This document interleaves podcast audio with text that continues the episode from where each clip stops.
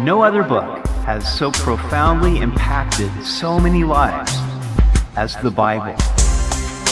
Welcome back to Simply the Bible, the Through the Bible teaching program of Pastor Daryl Zachman of Calvary Chapel, Treasure Valley. Today we continue in our theme of knowing your calling as we see God's assignments for the families of Kohath and Merari of the tribe of Levi. We hope you'll join us as Pastor Daryl continues in Numbers chapter 3 on Simply the Bible. Let's face it, it's not easy to find our place in this world. So many people tell us so many different things about what we should do or shouldn't do. Many college students change their majors several times, trying to discover what they're good at and what they enjoy doing. For many, it is hit and miss, trial and error, costing tens of thousands of dollars in school loans. Is there a better way?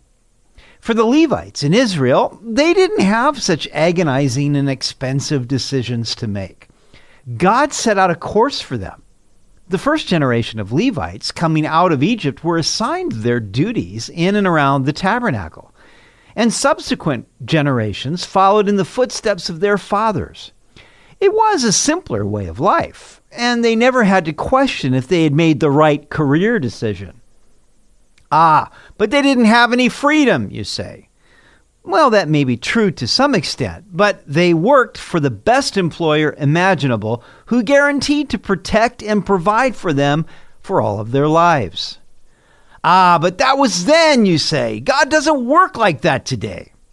I would beg to differ with that conclusion. And today I'll show you why. But first, let's review the order that God established for the camp of Israel in the wilderness as they journeyed to the promised land.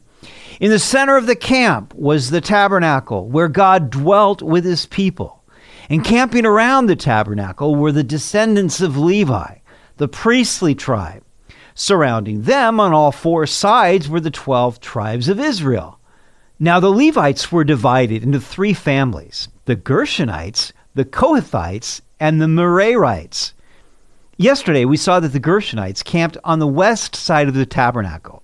They numbered 7,500 and were responsible for the coverings, curtains, and hangings of the tabernacle. Whenever they broke camp, the Gershonites would pack up these things, transport them, and then set them back up again. Now we come to the number, placement, and duties of the Kohathites and the Merarites.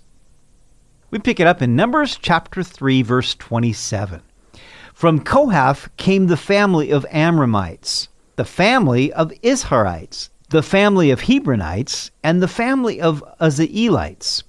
These were the families of the Kohathites. According to the number of all the males from a month old and above, there were 8,600 keeping charge of the sanctuary.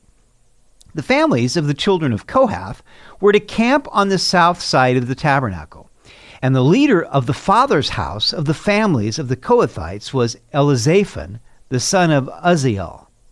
Their duty included the ark, the table, the lampstand, the altars, the utensils of the sanctuary with which they ministered, the screen, and all the work relating to them.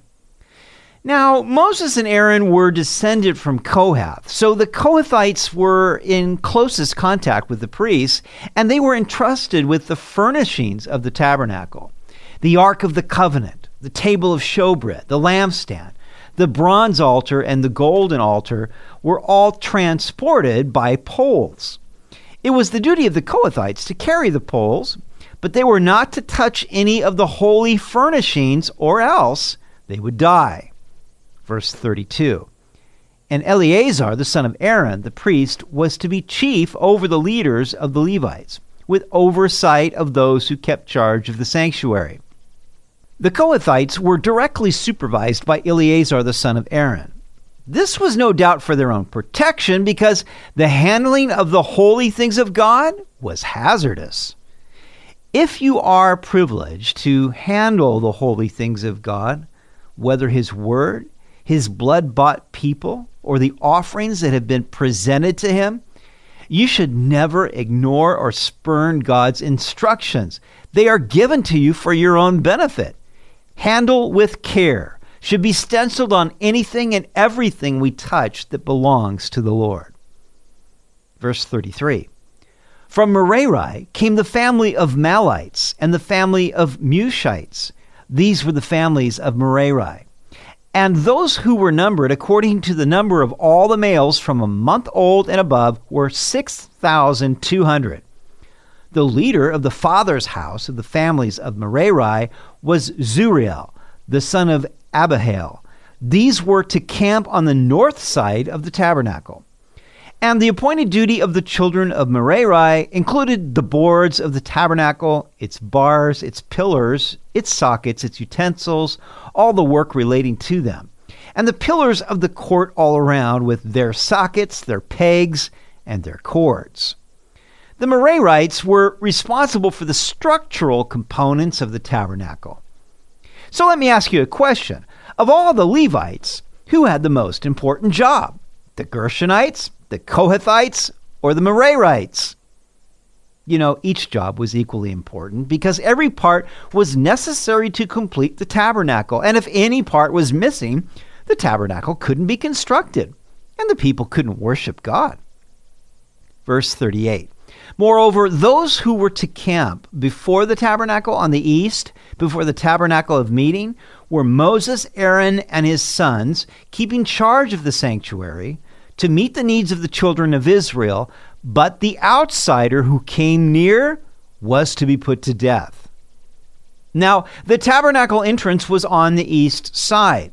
So Moses, Aaron, and his sons all camped on the east side to guard the entrance to the sanctuary so that no unauthorized person would enter and die. Under the new covenant, every believer in Christ is a priest.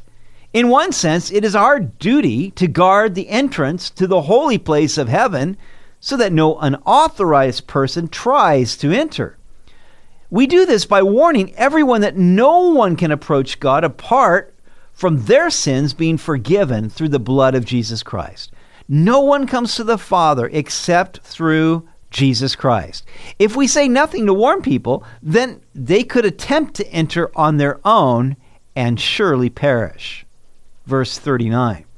All who were numbered of the Levites, whom Moses and Aaron numbered at the commandment of the Lord by their families, all the males from a month old and above were 22,000. This was the total number of Levites with all three families combined. Verse 40. Then the Lord said to Moses, Number all the firstborn males of the children of Israel from a month old and above, and take the number of their names, and you shall take the Levites for me. I am the Lord. Instead of all the firstborn among the children of Israel, and the livestock of the Levites, instead of all the firstborn among the livestock of the children of Israel. So Moses numbered all the firstborn among the children of Israel as the Lord commanded him and all the firstborn males according to the number of names from a month old and above of those who were numbered of them were 22,273. When the Lord sent the plague of the death of the firstborn to the Egyptians, he spared the firstborn of Israel, but he took them for himself, so that every firstborn to open the womb, either of man or of beast, belonged to God. However, Rather than taking all the firstborn of Israel, the Lord substituted the Levites for them. Since the Levites belonged to God, he would trade them straight across. It is interesting that the number of Levites, 22,000, was very close to the number of firstborn Israelites, 22,273. It is thought that this was the number of firstborn sons born in the 11 months since they had left Egypt. Verse 44 Then the Lord spoke to Moses, saying, Take the Levites instead of all the firstborn among the children of Israel, and the livestock of the Levites instead of their livestock. The Levites shall be mine. I am the Lord. And for the redemption of the 273 of the firstborn of the children of Israel, who are more than the number of Levites, you shall take the five shekels for each one individually. You shall take them in the currency of the shekel of the sanctuary, the shekel of twenty gerahs, and you shall give the money with which the excess number of them is redeemed to Aaron and his sons. Now, God said that since there were 273 more firstborn Israelites than Levites, they needed to pay him for the difference, five shekels per person which, according to Leviticus 27, was the redemption price of a male one month old to five years old. The Lord wanted to make sure that he had a fair deal. I love that God is an exacting businessman. He believes in integrity in accounting. But rather than keeping the money for himself, I mean, what would God do with their silver? He gave it to Aaron and his sons, sort of an early Christmas bonus. Verse 49. So Moses took the redemption money from those who were over and above those who were redeemed by the Levites. From the firstborn of the children of Israel, he took the money 1,365 shekels according to the shekel of the sanctuary, and Moses gave their redemption money to Aaron and his sons, according to the word of the Lord as the Lord commanded Moses. Now, I said earlier that I would show you why I believe God still works in people to show them their place in this world. While it may not be as obvious as the Lord instructing the Levites exactly what their duties were, He still prepares gifts and calls people into specific works of service. We see this in several places in the New Testament, but probably the clearest is in Ephesians chapter 2 verse 8 through 10. For by grace you have been saved through faith, and that not of yourselves, it is the gift of God, not of works, lest anyone should boast. For we are his workmanship, created in Christ Jesus for good works, which God prepared beforehand that we should walk in them. God has chosen us for salvation by grace. We didn't deserve it, but He saved us because He loves us. We enter the kingdom of God through faith, but even our faith is God's gift to us. This removes all basis for boasting. But God has saved us for a purpose. We are His workmanship. The Greek word is poema, and it can also be translated creation or even masterpiece. It is from this Greek word that we get our English word poem. I love that. You are God's creation, masterpiece, and poem. He has formed you for a purpose. You aren't a random cosmic accident. You aren't a fluke. You are God's workmanship. And He doesn't make junk. And God has prepared beforehand good works for you to walk in. If you have believed in Jesus Christ, then God's good works are there waiting for you. He's even gifted you to do them. He set an open door before you, and He's just waiting for you to walk through it. Are you willing? You've been listening to Simply the Bible, the Through the Bible teaching program of Pastor Daryl Zachman of Calvary Chapel, Treasure Valley. They meet Sunday mornings at 10:30 at Pepper Ridge Elementary School in Boise. Also, to listen to any of Pastor Daryl's teachings or to find out more about the church, go to their website at calvarytv.org. They'd really love to hear from you.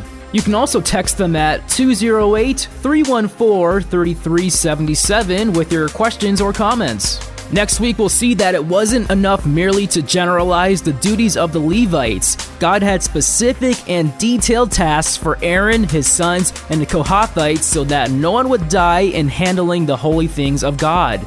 We hope you'll join us as we continue through Numbers on Simply the Bible.